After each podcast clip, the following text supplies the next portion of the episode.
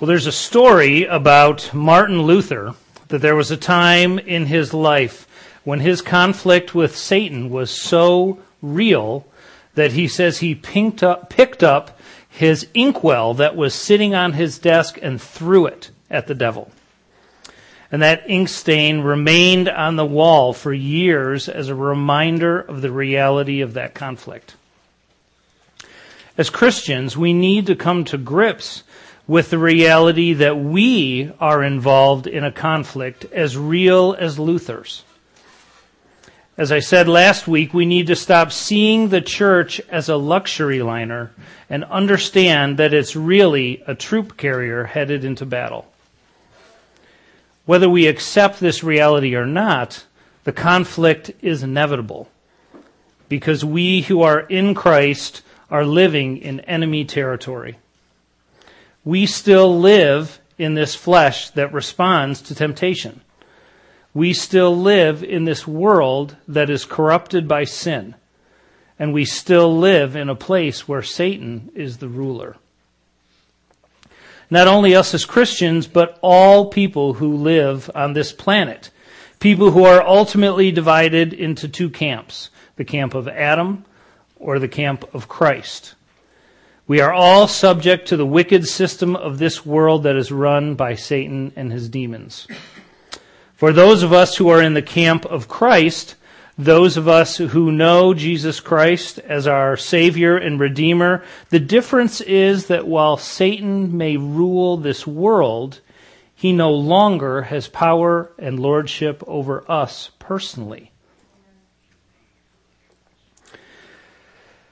1 John 4 tells us, For he who is in you is greater than he who is in the world. But friends, if you are still in the camp of Adam, it's bad news.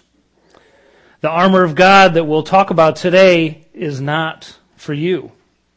You have no defense. And Paul tells us that you remain a slave to sin. You are left to fight on your own strength. And scripture tells us that we will all fail in our own strength. If you still do not know Christ as your personal Savior and are here today or are hearing my voice recorded, you must feel the weight of the sin still ruling in your life.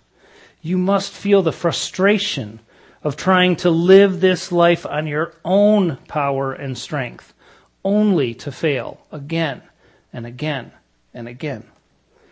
But friends, that can change right now. The Bible tells us that all you need to do is repent and believe. There are no special words to say. You don't have to raise your hand today. You don't have to come down and kneel in front of everyone. There's no physical thing you can do to save yourself. All you need to do is admit in the quietness of your own heart that you are a sinner. That you have sin in your life and you have no power to overcome it. You need to believe that Jesus Christ came into this world through birth by a virgin, that he lived a perfect life, that he died an unjust death on a cross, and three days later rose from the grave conquering sin and death. And you must accept that all of this he did for you personally, so that the penalty for your sin was paid. And ask God to forgive you, and you can be made right with God. And friend, if you do that right now, then you too are in Christ. You are a new creation, and the angels will rejoice at your salvation, and so do we. Well, though we are new creations in Christ, the challenge we face is that we will live out the rest of our lives on this earth in unredeemed flesh, living now as enemies of the world and Satan. And this unredeemed flesh wars against the law of God which is now living in us. Satan seeks to assault us tempting us with the lust of the eyes, the lust of the flesh, and the pride of life. in this day and age, it's not that there's more sin in the world or more temptation than there's been before, but it seems today that the individual exposure level is higher due to mass and social media and, and because of technology, we can bring sin right into the privacy of our own room. And so it's easier to keep sin in the dark where it breeds and thrives. The war for us is to walk in the spirit and not in the flesh. To f- not find pleasure and store up treasures in this world, but to have a view that looks to treasures in the next. To believe that what God has given us now is sufficient and not lust after the things of this world that we don't have. Scripture tells us in 2 Timothy, therefore, if anyone cleanses himself of what is dishonorable, he will be a vessel for honorable use, set apart as holy, useful to the master of the house, and ready for every good work. 2 Corinthians 10 says, We destroy arguments and every lofty opinion raised against the knowledge of God and take every thought captive to obey Christ. 1 Corinthians 2, For who has understood the mind of the Lord so as to instruct him? But we have the mind of Christ. In our heads, we know the truths of these passages but we must also play an active role in our sanctification, working out our salvation in our lives. But how do we do that? How do we live triumphant lives? How do we overcome this flesh? Well, if you turn with me to the book of Ephesians, chapter 6, verse 10. If you don't have a Bible with you, you'll find one under the seat uh, in front of you, and our scripture for today can be found on page 979. Let's read God's word together, starting in verse 10. Finally, be strong in the Lord and in the strength of his might. Put on the whole armor of God, that you may be able to stand against the schemes of the devil. For we do not wrestle against flesh and blood, but against the rulers, against the authorities, against the cosmic powers over this present darkness, against the spiritual forces of evil in the heavenly places.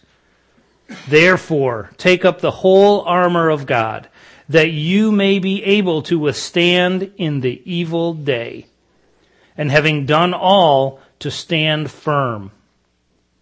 Stand therefore, having fastened on the belt of truth, and having put on the breastplate of righteousness, and as shoes for your feet, having put on the readiness given by the gospel of peace.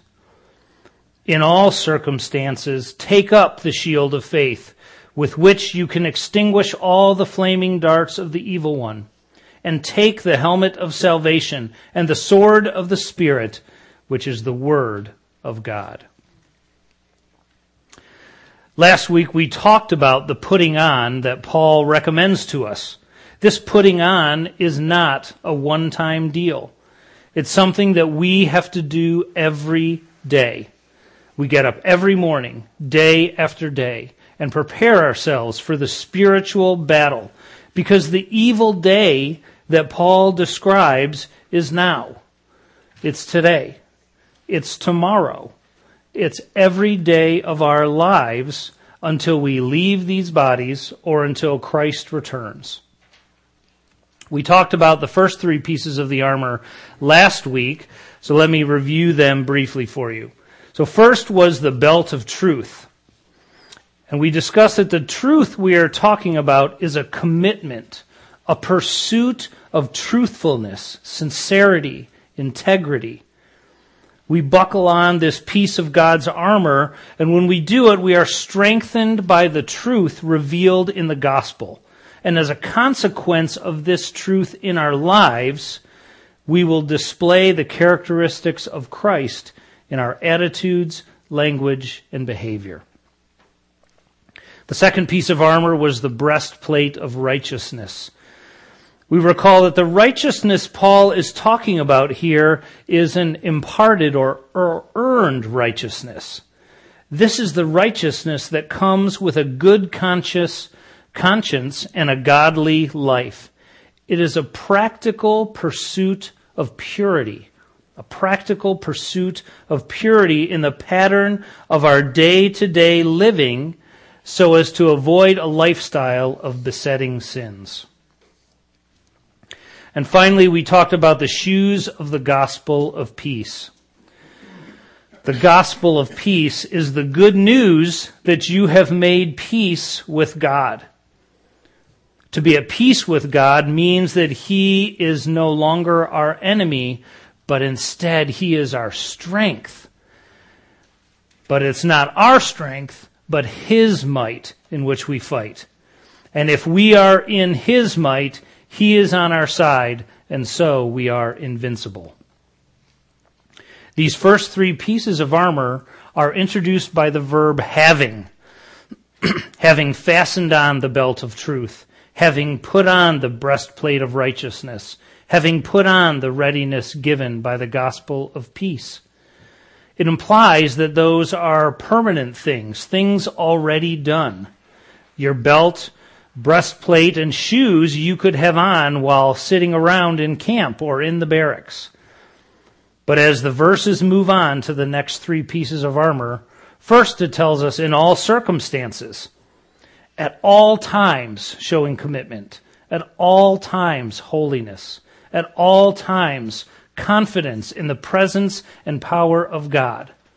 Now we're ready for action and to take up the shield, take up the helmet, and take up the sword for battle. Three fixed pieces of armor and three added pieces. Let's look at the first piece of armor we are to take up. The shield of faith.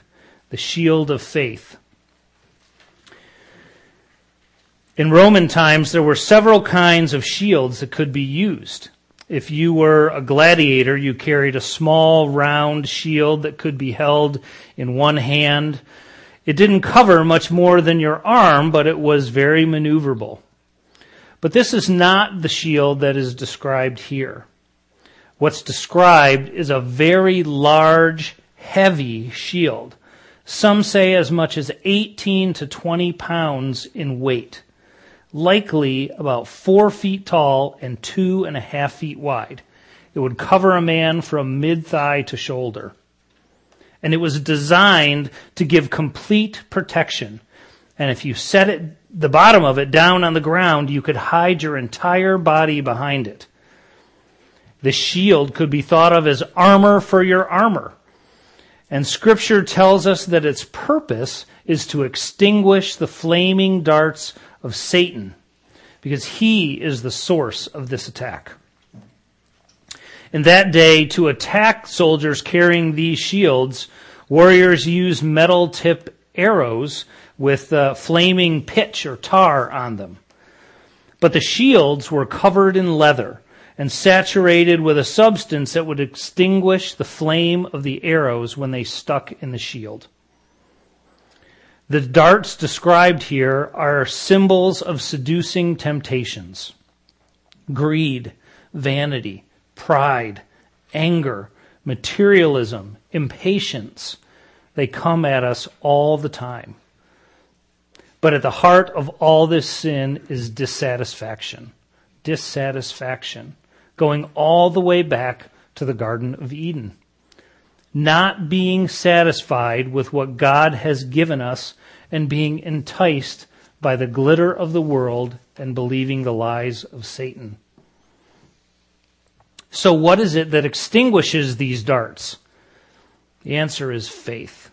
Faith. Believing that God has the best for you and all those worldly things are lies. Hebrews 11:1 tells us, "Now faith is the assurance of things hoped for, the conviction of things not seen. This hope is not the same hope that we think of today. It's not wishful thinking, as we might think of hoping, but instead it is a more certain future, a robust expectation.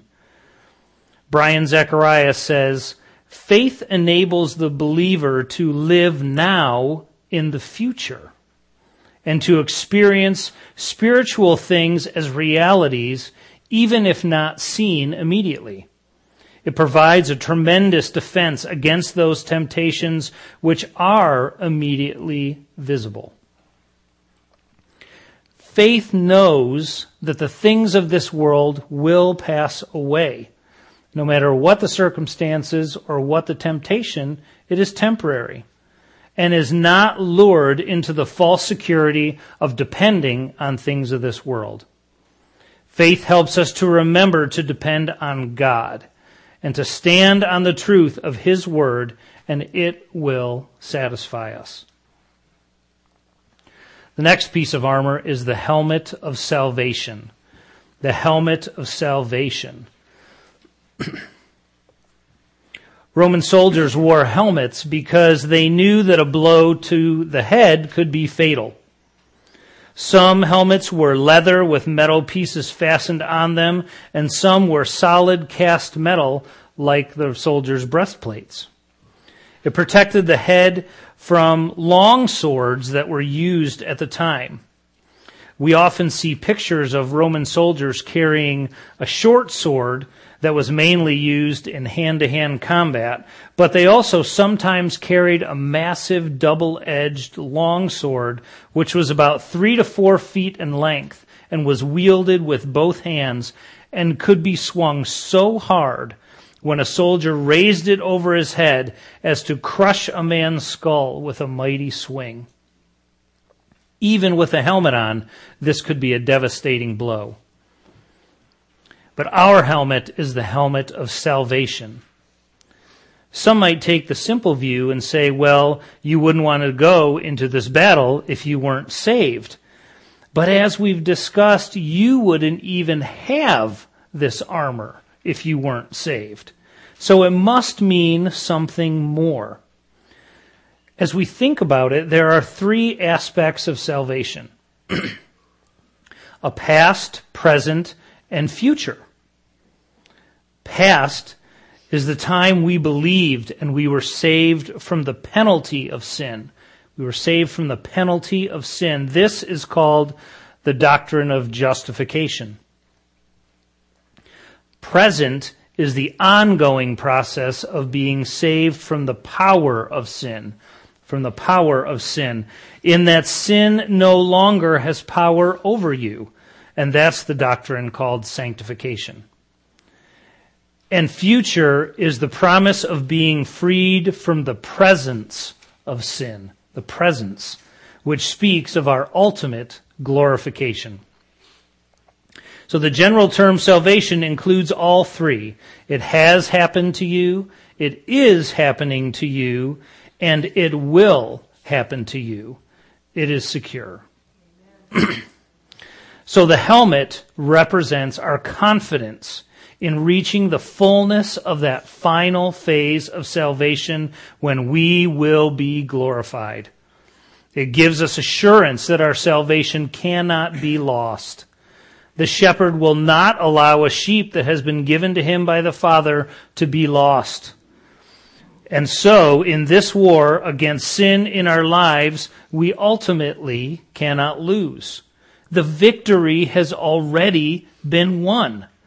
Our leader and general, Christ himself, has conquered sin and death. John MacArthur said of all of this, we have a calling that cannot be revoked.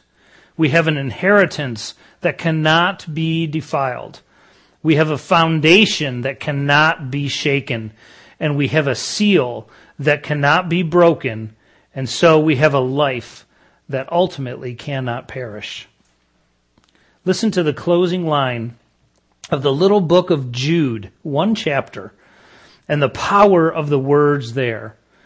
Jude 1 verses 24 and 25 say, now to him who is able to keep you from stumbling and to present you blameless before the presence of his glory with great joy, to the only God, our Savior, through Jesus Christ our Lord, be glory, majesty, dominion, and authority before all time and now and forever.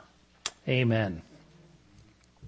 So to carry through on the word picture of the helmet, any two-handed overhead blow from Satan that might come and try to crush us will be deflected by the helmet of salvation.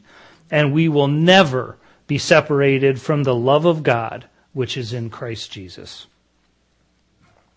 The final piece of armor is the sword of the Spirit. The sword of the Spirit. In all that has been described so far, belt, breastplate, shoes, shield, helmet, this, the sword, is the only weapon.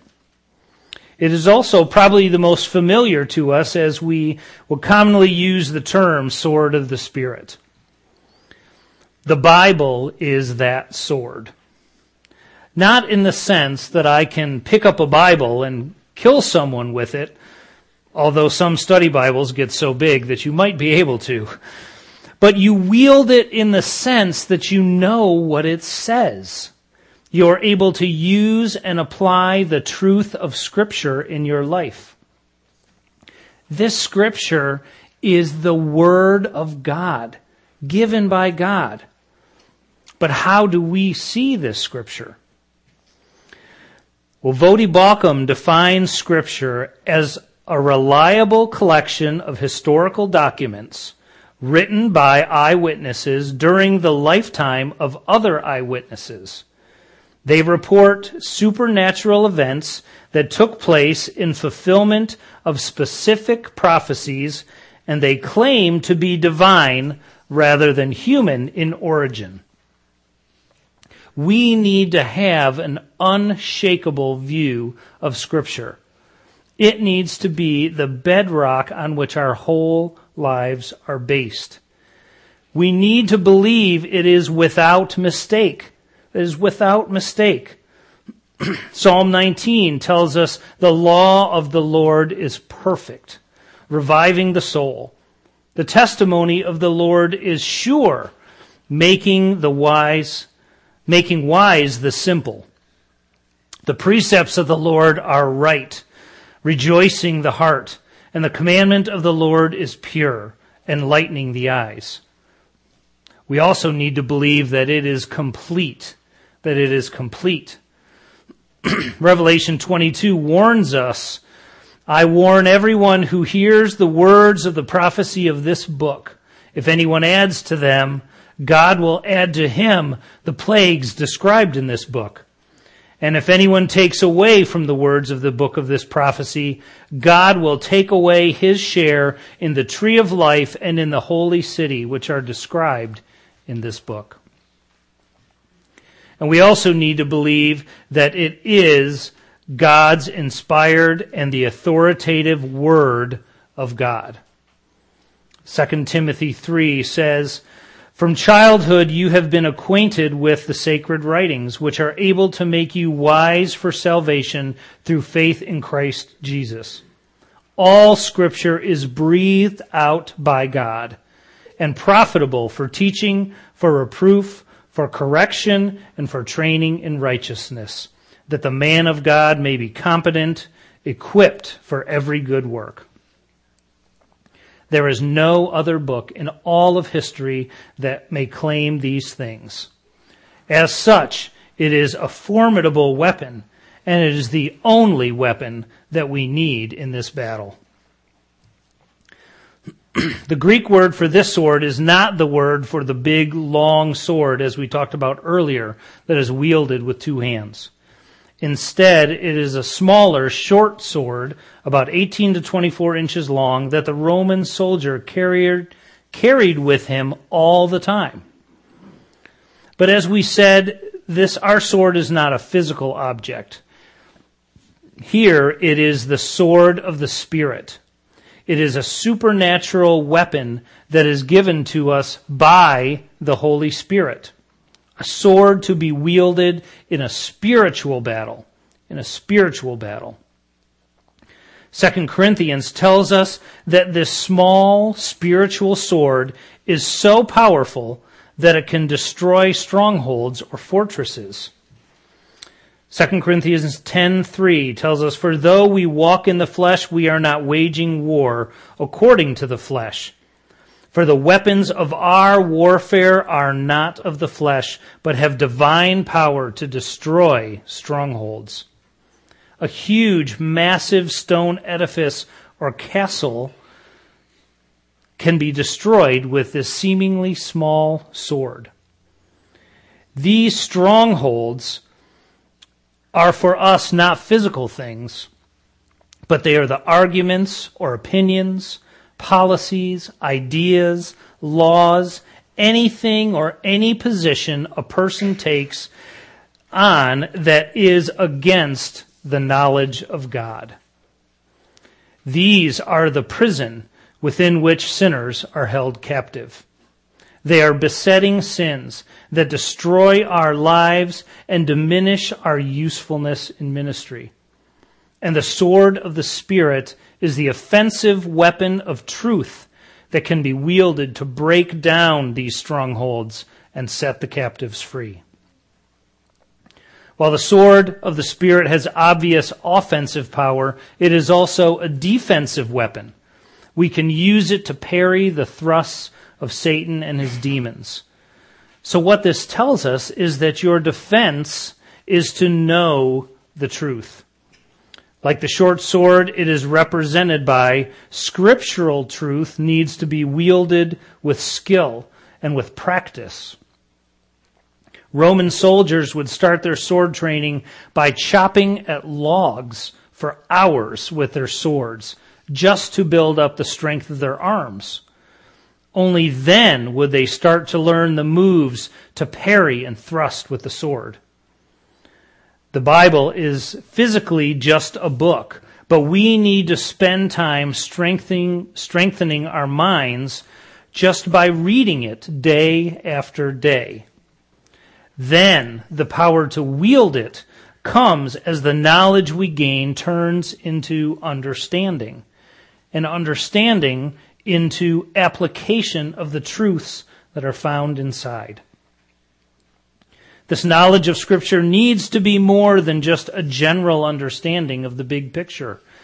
This is where we may start as baby Christians, but the concept here is to know the specific application in Scripture, to search the Scriptures, to be specific in our defense and attack.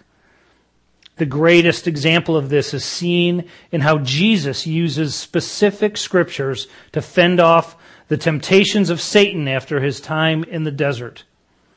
Matthew 4 and Luke 4 both tell the story of how after each temptation by Satan, Jesus responds, It is written. It is written.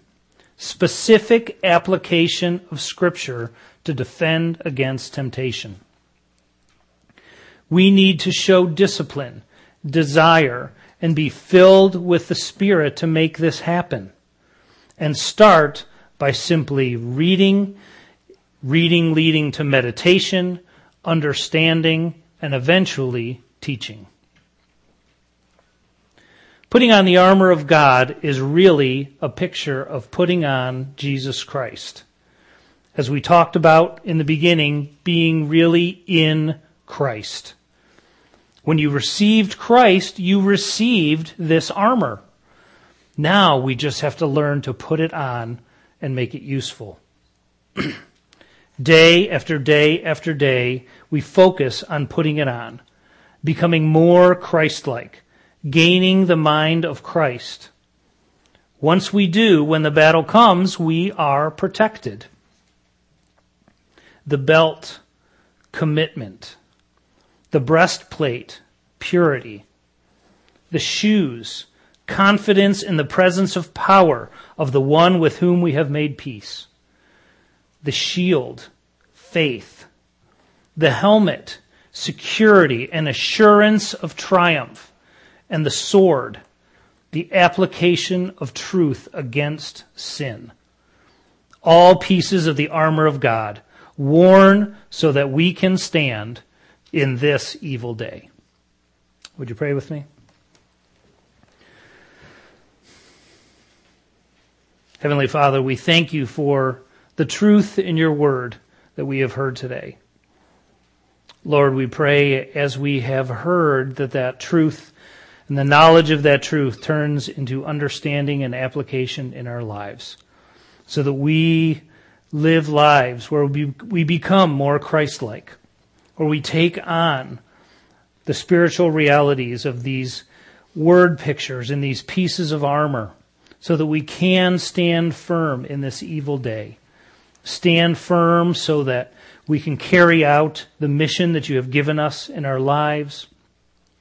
Stand firm so that we can break down strongholds and set captives free and help others to know you as their Lord and Savior. But Lord, most importantly, stand firm so that we live lives that give honor and glory to you. Heavenly Father, we pray all these things in the precious name of your Son, Jesus. Amen. In response